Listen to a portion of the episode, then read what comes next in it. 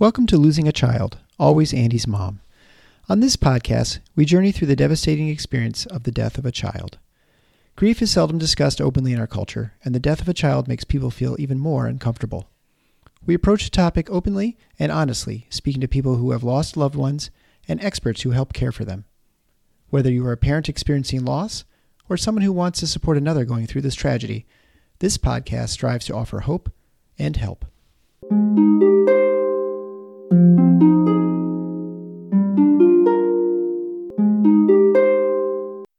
Welcome to episode 96 of Losing a Child, Always Andy's Mom. I'm Marcy Larson, Andy's mom. Everyone who has spent time in a hospital room knows that it gets very boring when you are in the hospital, especially if you are a kid in the hospital. Kids love to play and do all sorts of active, wonderful things. And when you're sick and in a hospital bed, it's just not any fun.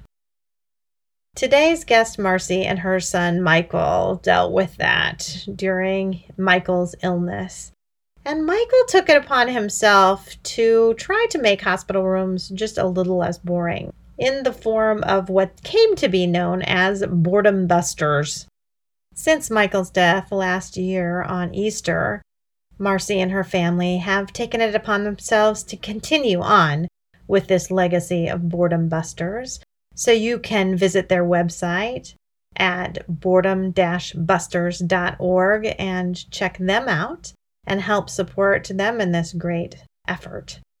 For today, though, we get to hear more about Marcy and about Michael's story. We hear about what who Michael was as a person and how he really lives on through this organization. You can get information on Boredom Busters through all of their social media contacts as well as through all of mine. So you can go to Always Andy's Mom on Facebook, Instagram, or Twitter. You also can see Boredom Busters on all of those platforms as well. But for now, I just want you to enjoy hearing all about Michael.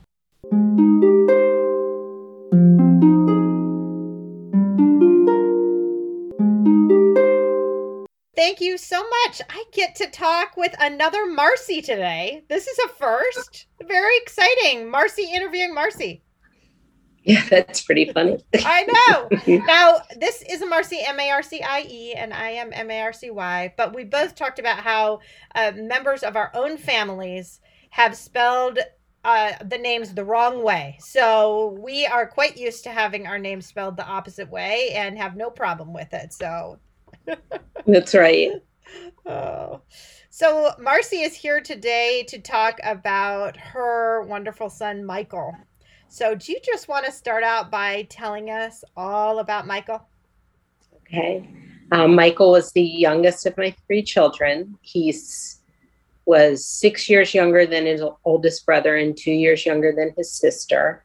Uh-huh. He was, I would say, he was the most outgoing in our family, similar to my personality. He just would talk to everybody, knew everybody, was just very well liked, and, you know, would say hello to a stranger, help anybody who needed it.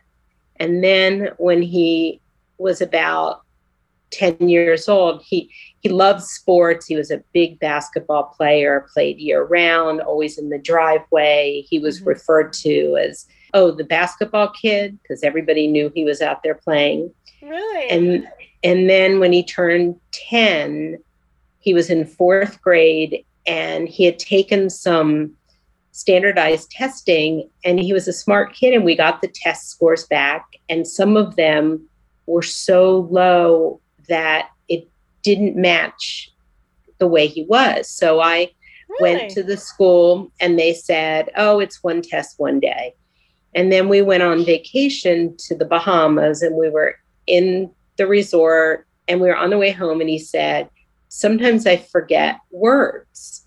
And I said, What do you mean? He goes, Like, I forget, you know, like the thing you wear in the top of your head. And I said, A hat? And he goes, Yeah, yeah, I forget words.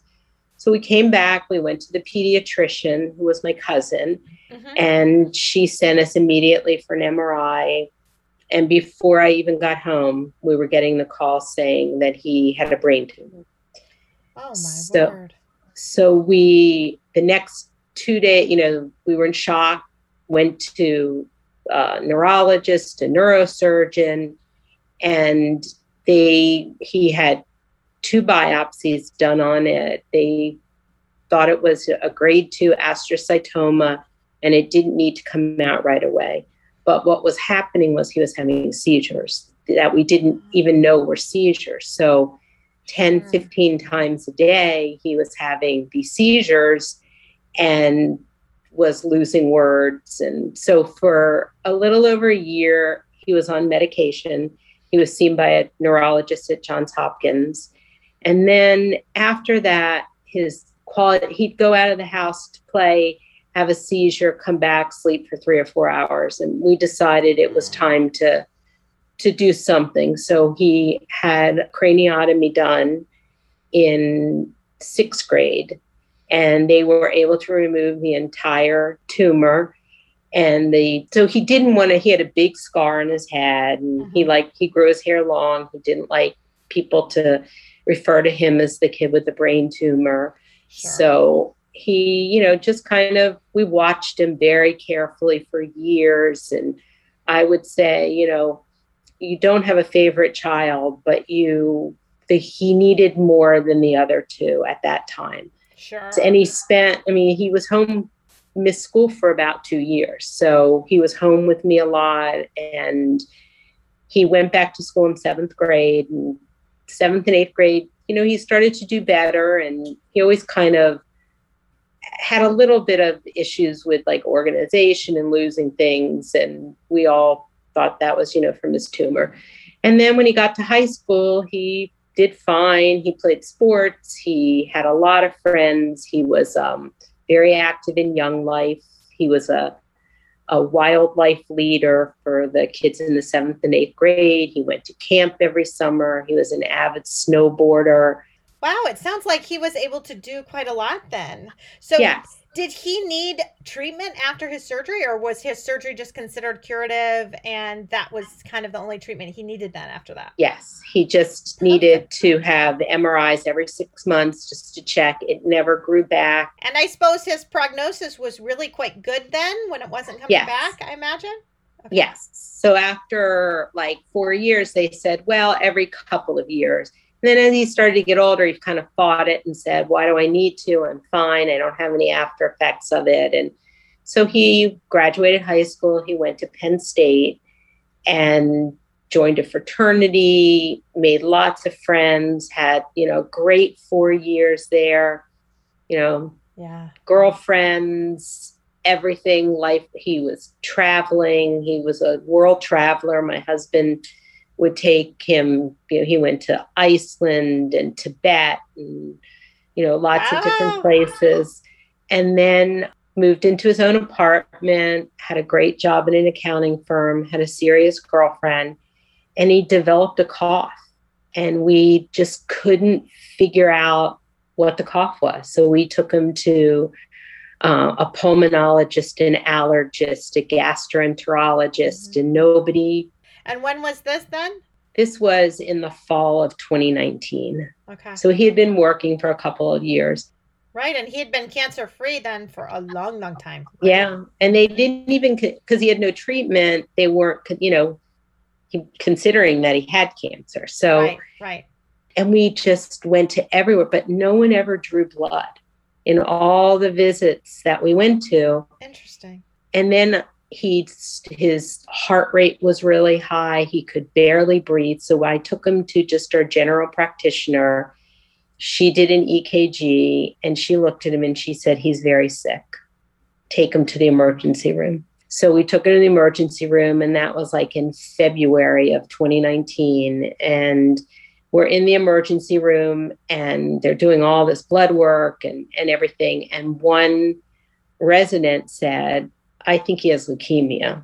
And that was before, I think just from looking at him, he had no, um, his eyes were completely white. And they, um, so they did blood work and it came back like his platelet count was two. Oh. And he was going to work every day. I mean, just coughing away and then began our journey of treatment and originally they thought it was myelodysplastic Plastic, this- yeah mds and so but he went through the treatment. We it took a while because they wanted to consult with hopkins. And so we started out at our local you know big hospital here in virginia. And he went through the first treatment and then another round. And he's he was doing great. He was feeling great. And then we were going into a bone marrow transplant Okay. and my daughter my daughter and my son both tested. My daughter was the better was the perfect match. Mhm. and she did everything and she could to you know prepare for it. He had the bone marrow transplant. We were at hopkins. We were supposed to be we moved to baltimore. And he was so compliant and he was the kind of person that would you know the cleaning person would come in and he would say how are you today? And he always had things like you know he would want things in his room that he could you know fruit that he could offer to somebody else. And he was oh he was he was the one that all the nurses said Can, i want him tonight. You know i want to be his nurse because he was on an adult floor. So he was with there with people that were at least 30 years older than him. Sure. And he was the one doing all the laps and you know talking to the nurses who were really his age Mhm. so he was ready for transplant had transplant and about that was in july and then in september the cancer came back as an in just much worse as aml leukemia Mhm.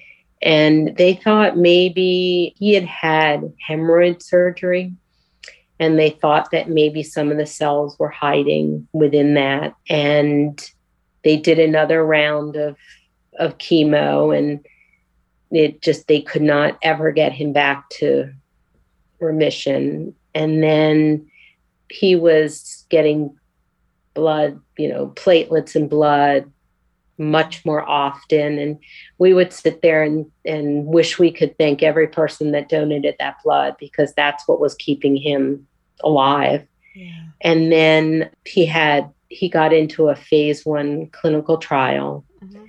that was very rough on him and it damaged his lungs and this was right around the time that covid was starting so he had spent a few weeks in the hospital by himself. Mm-hmm. And that's when they told him that there was nothing else. They were sending him home. And that he probably just had a couple of weeks.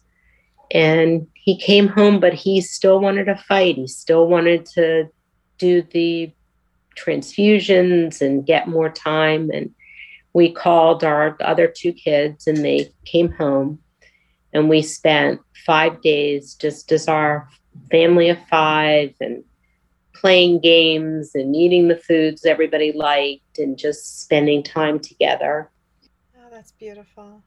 they both went home and we called him palliative care Mhm. and then by the next that was on a friday and by saturday morning it was just going downhill and they said we called in hospice Mhm. which they sent us three different people you know so the first person was very good. The second person was was good. And he was still alert and talking. And um and then on easter sunday is when it just he got up that's i didn't see him in his bed and he was on full oxygen two tanks.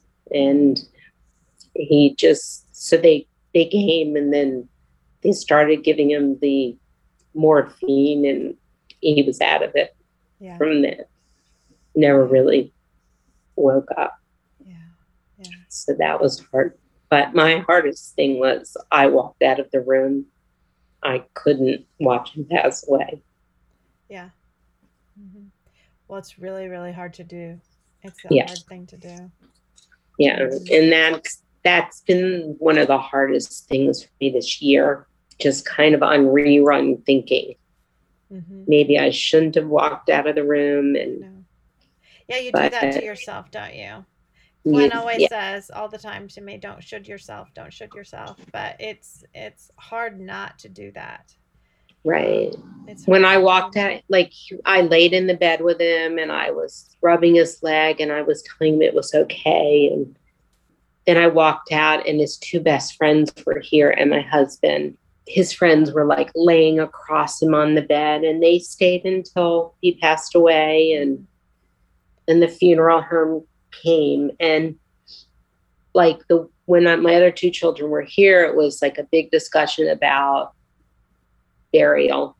You know, at 27 to make that decision and he did not want to be buried. He wanted to be cremated, and his ashes spread in Yosemite, a place he had been and loved. And I asked that we be able to put down like a plaque, and we did that, attached it to my father's, so that I would have a place. And he said, he would say, "I'm in you, you're in me," you know. Yeah. And that to look for him in the rainbows as a white butterfly. So that's beautiful. Yeah.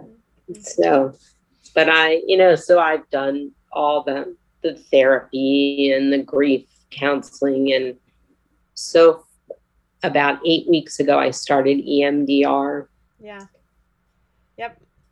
I think that is helping me more than any of the other. I mean, medication too, but I think that's helping me more than any of the other yeah. therapies. And, you know, and with COVID, we haven't had a celebration of life.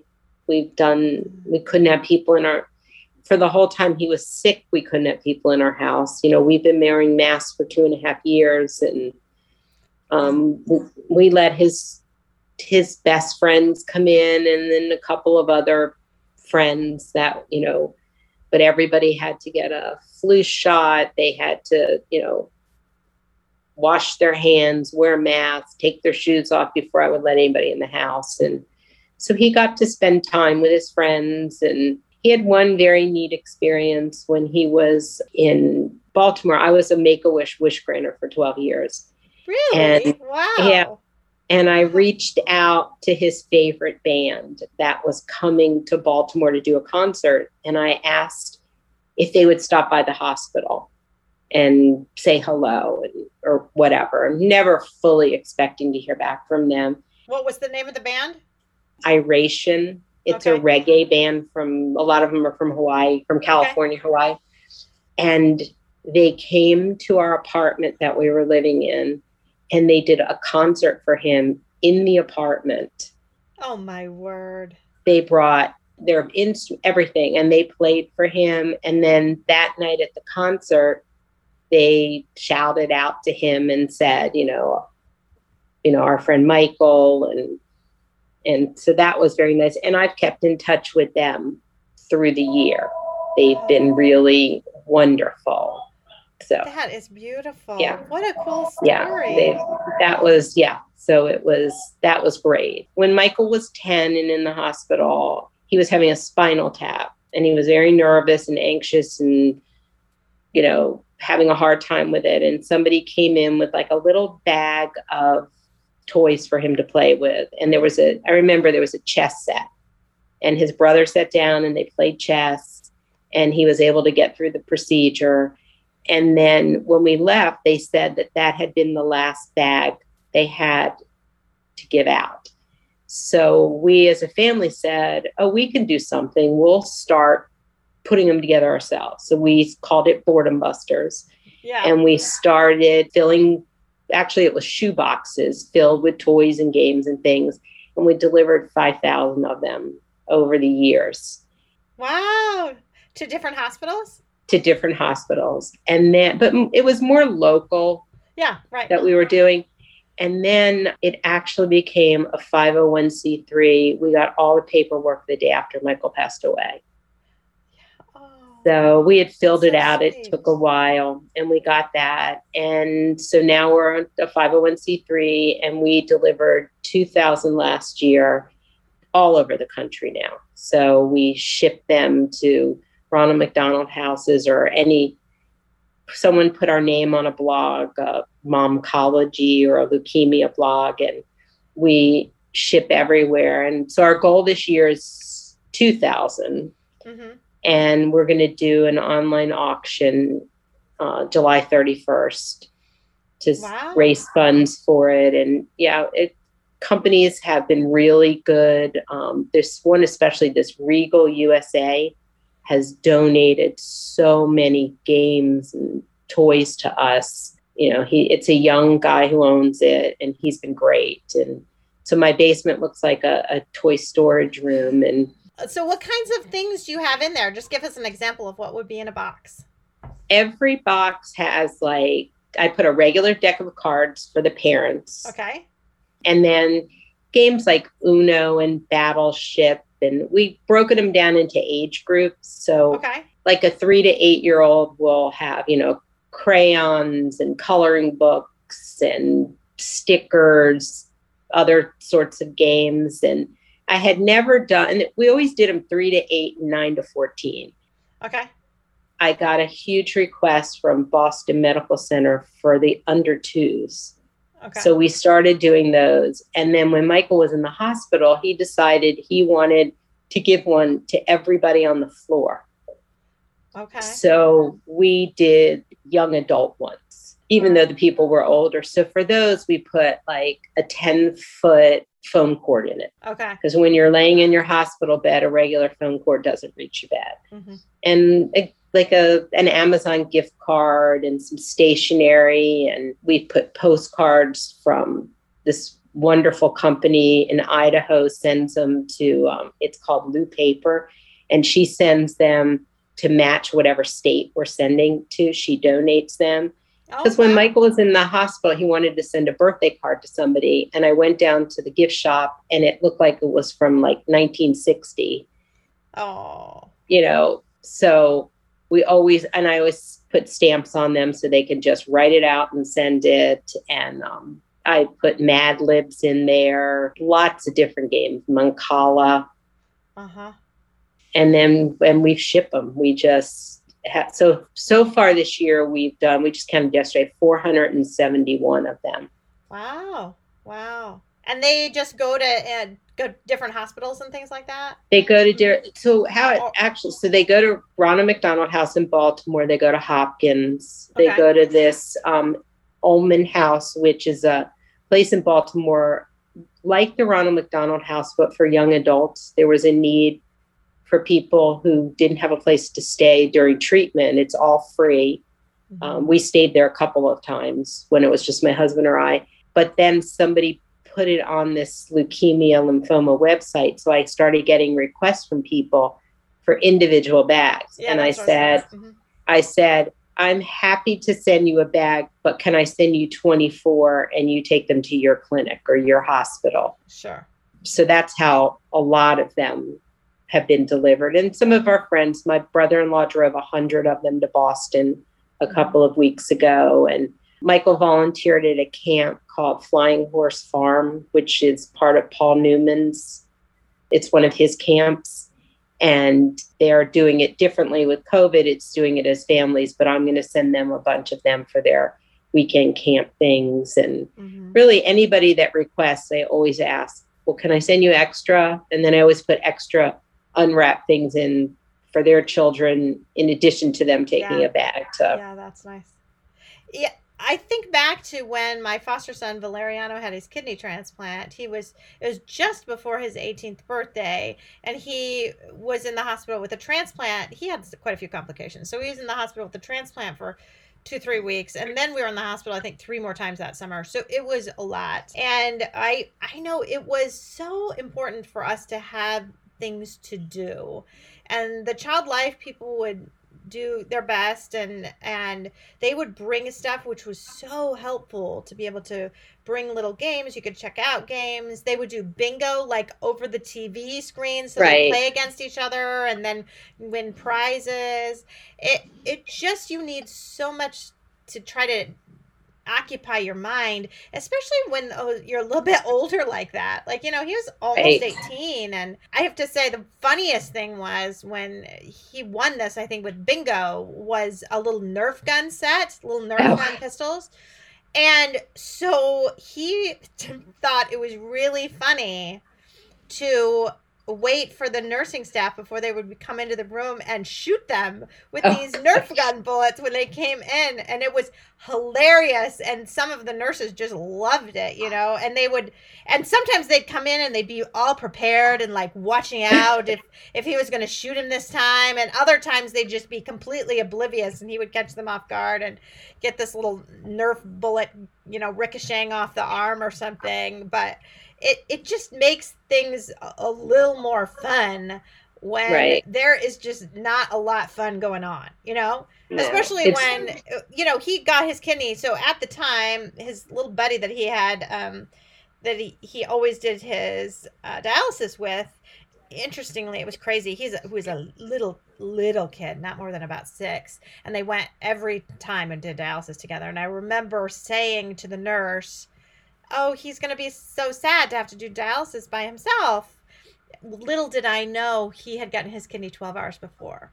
So it turns Wow. out they were in rooms just down the hallway from each other. And like you were talking about, you know, you lived in the masks, right? Before Right. COVID, you lived Oh, in the yeah. masks. So did we, right? When you're a transplant Right. family, you live with the mask because Mhm. that's just what has to happen. And so that little boy could come visit us and we could go visit them because we were both transplant families. So, Right. you know, you're not going to be bringing illness into each other. So, anyway, but you know, those other kids, like they had four kids getting transplants at the same time, and all three of the rest of them went home, and you know, there we still sat. So, it, it's so helpful to have something to do. Right. And right now with with COVID, all the playrooms are shut down. I know. Yeah, we used to go up and do that. We used to do Papa Shot.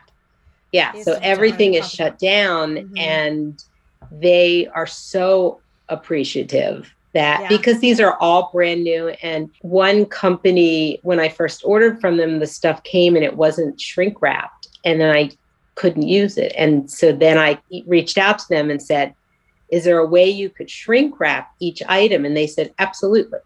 You place your order and we will shrink wrap them and yeah so that's but one thing is like i can't listen to anybody playing basketball. That's one Uh-huh. thing that's you know a trigger. Mhm.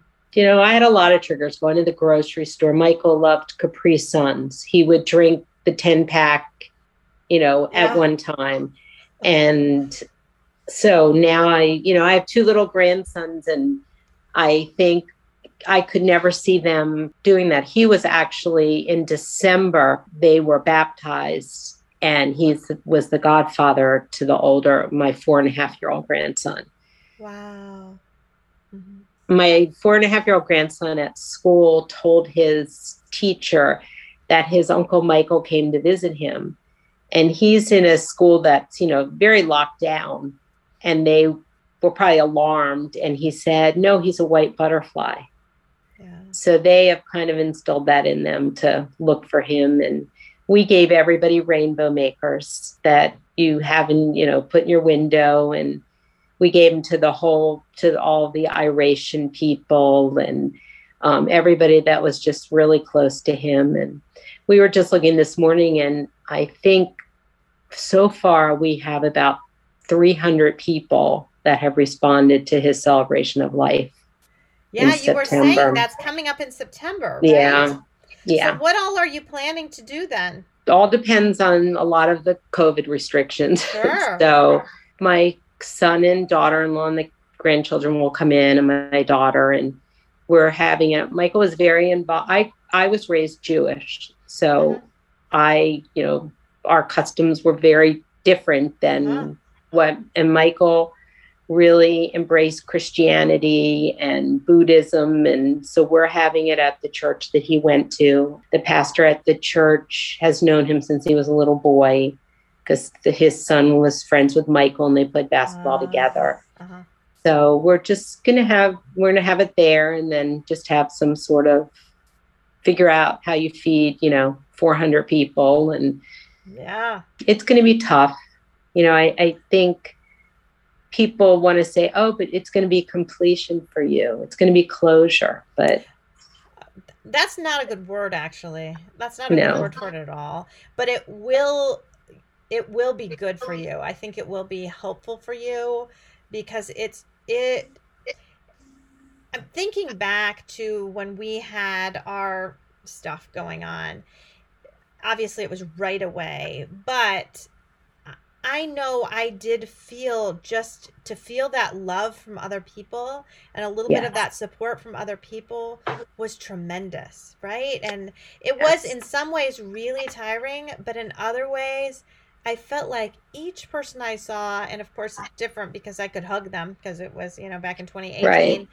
But they would just every hug i got felt like they were just trying to take just a little bit of that pain and heaviness away. You know just so things weren't quite as heavy. And still it was tremendously heavy. But to have feel like i can take a little bit from you just let me take a tiny bit from you was tremendous better than i thought it would be actually. And it and it was more um, of a relief really than i thought it would be.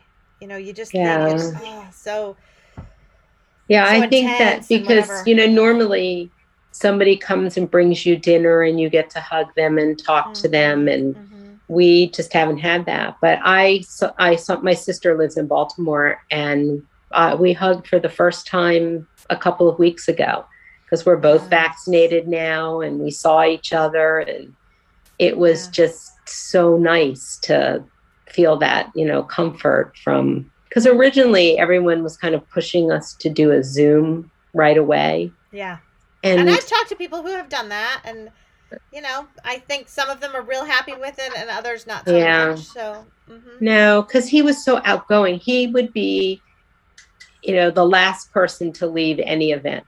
I mean, Uh-huh.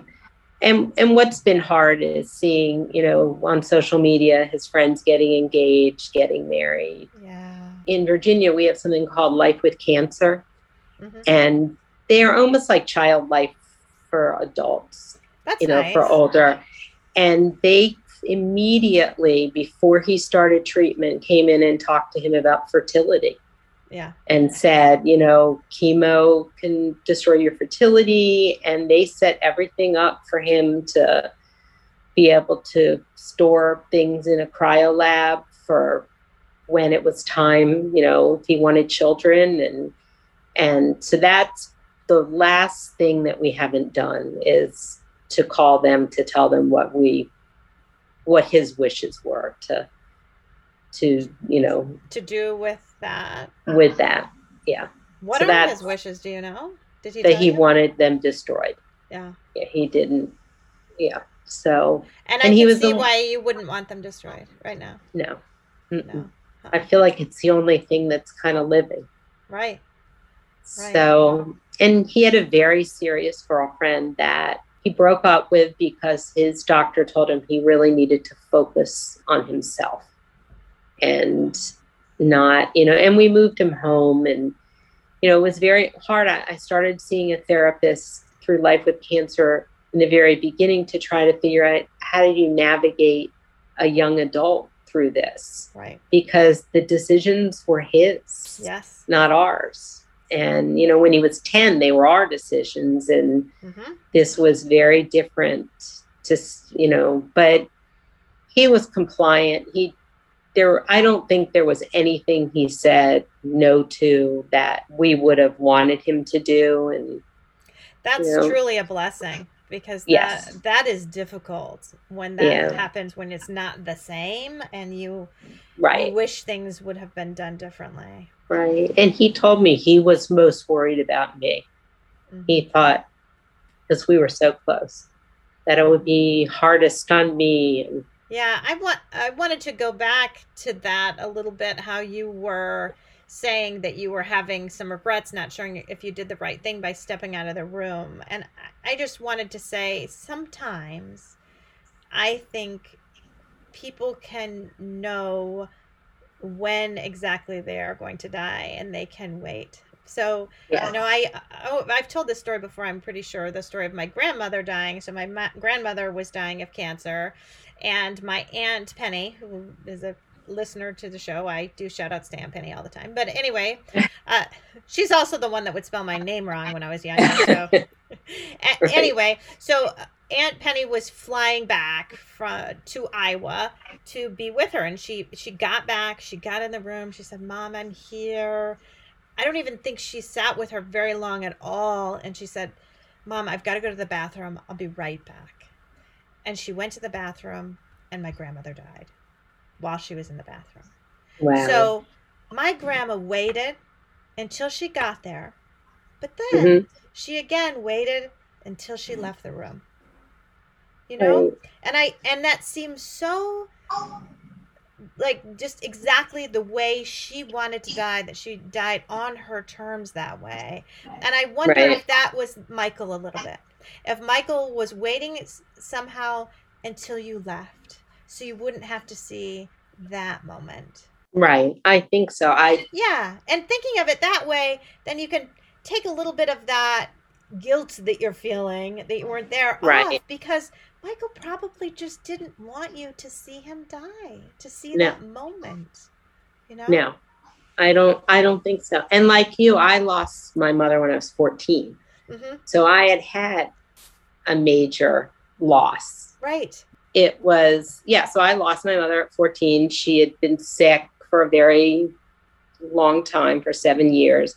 And then my dad lived to 101 wow and when he was passing away he was in the hospital and my brother flew in from california my father held on hmm and passed away when my brother got there so i, I do believe that you have that some sort of power you know i don't know how much michael was aware that last day because he was on so much morphine and hmm they just kept giving it to him and giving it to him. But he made kind of like a choking sound. hmm And that's when I had to walk out of the room. I said, I just can't see him, you know. My and my husband was there and he said it was peaceful. He just closed his eyes and you know, yeah, and that was it. yeah. So but his friends stayed until like three o'clock in the morning until they the funeral home came and they were great. And they have been just great calling. These were, you know, one of them is his best friend since he was five, the other since he was like 11. And oh so these are childhood friends Yeah, so they- friends through adulthood yes. And I see by the responses from the Evite, all of his fraternity brothers, all of his friends from Penn State are all coming in. And so I think that it will be a good way to honor him. Mhm. How long had he been out of school when this cancer came? Um, four years. Okay, so he'd been out for a little bit. Okay. Yeah.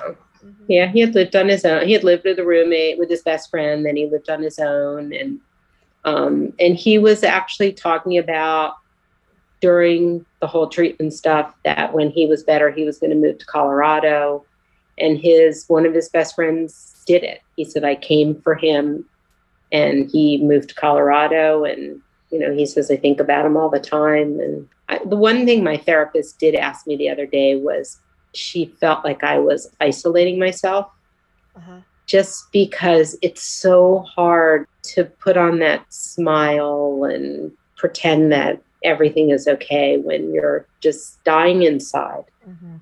So I have been doing that. Yeah. But it's good she called you out on it in a way but Yeah. it's it's hard to know what the best thing is right because Right. you do feel this pressure to put on this happy face and to put on this persona that is not really you when you do that but then you feel a little guilty because you know you're not being genuine you're not being Right. genuine to michael and to your truth to how it is and so it's hard when you feel like now you're almost like you're living a lie a little bit you know yeah. Yeah, like when people say, how oh, how do you feel? Uh-huh. How are you? how are you Well, I mean, what are you supposed to say? Fine. No, I'm not fine. you know? no you're not no you're not i a lot of times just say hanging in there or doing okay or something, I don't ever really say fine or good or anything anymore. And it comes up a lot, you know, in those kind of little conversations. And it's funny because I just yesterday saw a family and I was sensing something was off with them from the beginning just with some things like so what are your plans for fall oh i don't know and she just graduated from high school and like i, I just was sensing something was a little bit off and then it turns out that her dad had just died well they didn't tell me and so then we it grew into this huge conversation then about grief because they didn't know anything about me they didn't know my son had died. They didn't know right. any of that. And so then we had a really nice, lovely conversation about grief and letting others take care of you and being okay to be genuine to yourself right. and to others and because they did definitely feel this pressure like to not say things right just be like oh everything's great we just had graduation and everything's great but it's not great. It's horrible. Right. It's horrible. Right. So anyway, it's it's important I think to try to get a good balance of what you can be open about and what you still want to keep a little bit to yourself too. Right, cuz I want to talk about him. Sure. You know, I want I don't want him to be forgotten. I want but that, you know, the I've learned to say that the best thing to say is tell me about your family. I will never say to somebody, how many kids do you have or how old are your kids or because when people say that to me, it's just oh you know rattling. That is so great, Marcy. That is oh, I'm gonna remember that because I don't ever ask anyone how many kids they have either anymore no. because I don't want to be asked, so I never ask. But that's a beautiful substitute question to say. Yeah. Tell me about your family. Yeah. I read in one of those books. Oh my gosh. Well, that was a brilliant thing. Whoever came right. up with that, I love it. Yeah. I love yeah. it. Yeah, we were talking about that earlier about all these books that we have. I know. Yes. Yeah. Because people give you all sorts of books. Oh yeah. Like like you had said one you had eight of and I thought, mm-hmm. oh, I think I have three of those upstairs and Oh, really? Of the same book? Yeah. You think? Yeah. Yeah. Lament for a one... Son. Yeah. Yeah. Yeah. I, I mean, not that it's a bad book. It's a good book, no. but yeah, but, but I don't. Who needs eight copies? Not me. right. And I don't know that reading them is, you know, like the best thing either. I mean, just. It really depends on where you are. There right. are some books that I've been given that they just sort of irritate me because they seem yeah. the people that wrote them seem so together and I just feel like I'm a mess and I don't want to read about someone who's all put together and their grief's all wrapped up in this nice little package. And, I don't know if they felt pressure to write a book where it's neater or if they're just so far out from the death that it is actually that neat. Um, but I, but to me, if I have to read something, I feel better reading about something that's messier. I mean, we talked about how you started following me because of Anna Whiston Donaldson's book, Rare Bird. Right. Right. And because right. you, you have a mutual friend and and she wrote she wrote about the messy stuff. Right. And I mean that's what I do about on the podcast is I talk about the messy stuff. I don't just talk about this rosiness because it's not And rosy. I think I think that um, losing a child is so different than you know other people saying, "Oh, I lost my parent who was 95," and it you know it's sad, but it's it's not the same. I know. I mean, I it, lost my mom who was 42, and it's not the same. And yeah. she was 42. That's pretty young, younger than me by several years now. Yeah. But it's still different than my 14 year old son it's still for me not for my grandmother obviously but for me was in the right order. I mean i shouldn't be without right. my mom. I sh- my mom shouldn't die when i'm 21 years old but what really shouldn't happen is have your child die right when they're a teenager so. Yeah and then when you have other children you have to figure out how to not you know like my other children are older, so mm-hmm. they're on their own. But still, you know, I don't want them to feel like they've lost their parent, yeah. you know, from yeah from yeah. this. But mm-hmm. but I'd love, I mean, if you read if people who listen to it know somebody who could use our boredom busters, I would be happy to yeah. You know, they know somebody who's battling so I want to know what Michael's part in that was in the boredom busters. Because I feel like it was it, did it kind of start with him feeling like he wanted to do it or It did. He yeah. started and and he in the beginning was the one who always picked everything out. I uh-huh. think, you know, and back then it was we really catered to the younger kids. So it was Legos and whatever he was enjoying playing. And we did all that with our own as our own family. So we didn't really get donations or you know that was just a family project that mm-hmm. we would do and um, so he would pick everything out we'd go to the store and then you know when amazon was easy we would order from amazon and uh, but once we became a 501c3 sometimes i'll come home and i can't get in my front door wow. because there'll be because people like somebody will donate that we don't even know mm-hmm. and you know say i read about you in something and i want to donate.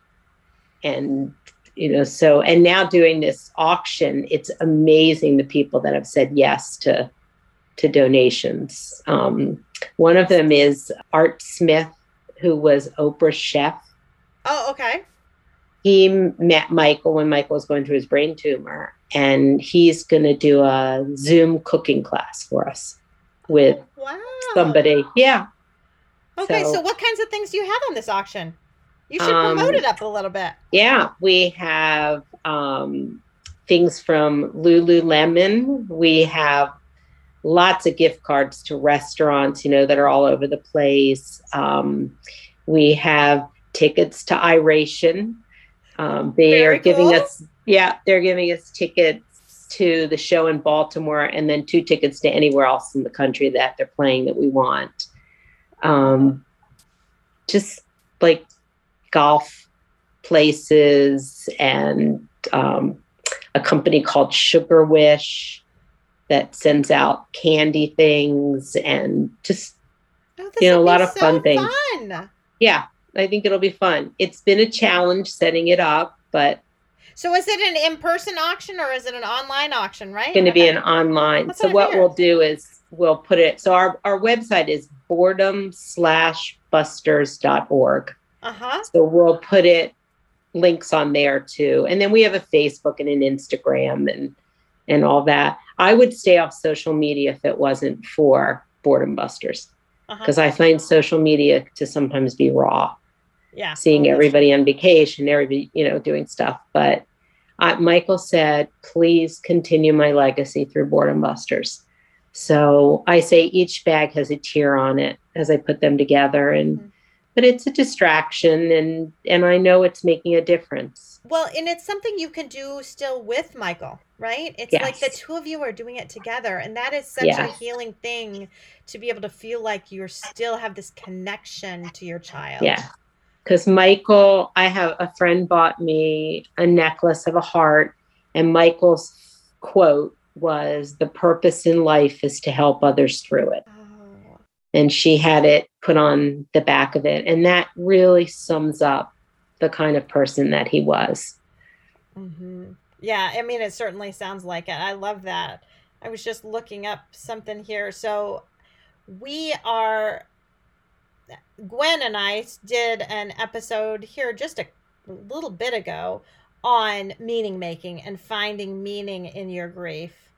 And I was just confirming this, but you are, your episode is going to be the one before we do our part two of that. And our part two of oh. that is talking about things that have given your life kind of purpose, right? So, what you feel like you have done in your grief that you never would have guessed you would have been able to do. Yeah, things like this. Right. And I feel like that's so much of what you're doing, right? I mean, you Right. wouldn't have been able to predict that Michael's legacy could turn into this, could turn No. into this program, and you could be making just kids just a little bit happier all over the world. Or I mean, all over the country for now. Right. Maybe eventually all over the world, but all over the country. You know, just a little bit of Michael and just a little bit of, you know, fun and Right. laughter. You know, Because we put in each bag, we have a little postcard that kind of describes how it started and who he was, and you know that. So yeah, Yeah. so because I, I, my husband wasn't sure that we would continue with it, even though we had gotten the, you know, it had taken a while to get it. And there are days I think I don't know how long I'll do it, um, but I know it's making a difference, and I know Michael would want me to do it. And you know, and once COVID is really behind us, other people can help me as opposed to it just being me because I feel very protective of it, that I want it to be sanitary. And I know I've been vaccinated and I know, you know, what's safe to go in what bags. And so I've been the sole person putting them together. My husband carries the box to the post office, but I put them together. Mhm, mhm. Well, and I think too, even back comparing it almost to me doing this podcast, initially, I really felt like I had to do every piece of it, every single thing. You know, I arranged everything. I edited every bit of it. I put everything, if it went on social media, I did it, even though I'm terrible at it. And now I've gotten to the point where I can let some other people do that, do parts of it for me. And it's Right. only because I've healed a little bit more and I don't need to do that for my own grief and my own grief journey. So I wonder too if as you get a little further out and maybe get through a little more healing time, if you will be able to let go of little pieces of it and let other people help you with that. Right. Mhm. Yeah, I hope so. Yeah. I mean, I think it's a sign of getting better for sure when you're able to do that. But I'm so glad I did do everything at the beginning because I really needed to. Right. Because it's a distraction. It's something I can go downstairs and turn the TV on and do it. And, and I, my head is just not ruminating about. hmm And it's something you can think, I, I'm sort of, I'm just doing this with Michael. I'm doing this for Michael. Right. I'm doing it with Michael. It's just my Michael time. Right. And, and it's just, I think, good to be thinking about it that way. Yeah. You know, again, back to the isolation comment that your therapist made. Another thing about that is that is incredibly easy to do during COVID, though. Yes. I mean, I look at all of the people who are isolated in COVID, and you don't even have to be grieving to be isolated during COVID. Right. So it, I, I would almost think it would be more unusual to be a grieving person and not be isolated during this time and all that we've been going through. So, Right. you know, you things may start to be a lot, lot different as things open up. Um, Right. And you feel. I mean, I flew. You know, I went to Michigan to see my daughter. So Mhm. that was, you know, leaving my comfort zone because I kind of felt when we went to Seattle last time that I was leaving Michael behind. Yeah. That, you know, he's he's still here. And that was hard to do. This Mhm. time I didn't feel as strongly about that. That Wow. you know, I wanted to spend time with my daughter and I went and we had a good time and she she too is grieving and we were able to talk about him and she always says, you know, every time you talk think about the things he'll miss out on, think about the things he did. And Yeah. so I have this little chart and I put in there, you know, he went to this place and he got to do this and he did more in his 27 years some people will do in a lifetime. So, Mhm. Well, I certainly hope that his celebration of life it does wonders for you and is just so yeah. Wonderful for your family. I assume there will be a little bit of reggae music. Some um, Yeah. you'll be playing some of the band. Yeah, probably Yeah. back to we'll do like a little slideshow with their music. And, I think that would be perfect. I think it Yeah. would be right to not include them somehow. right. Well, thank you so much for coming on the show today and talking about Michael All right. Thank you so and much. le- allowing me to talk to another Marcy. That's been fun. yeah, that's nice. All right. Well, let's keep in touch. All right. Bye bye. All right. Bye.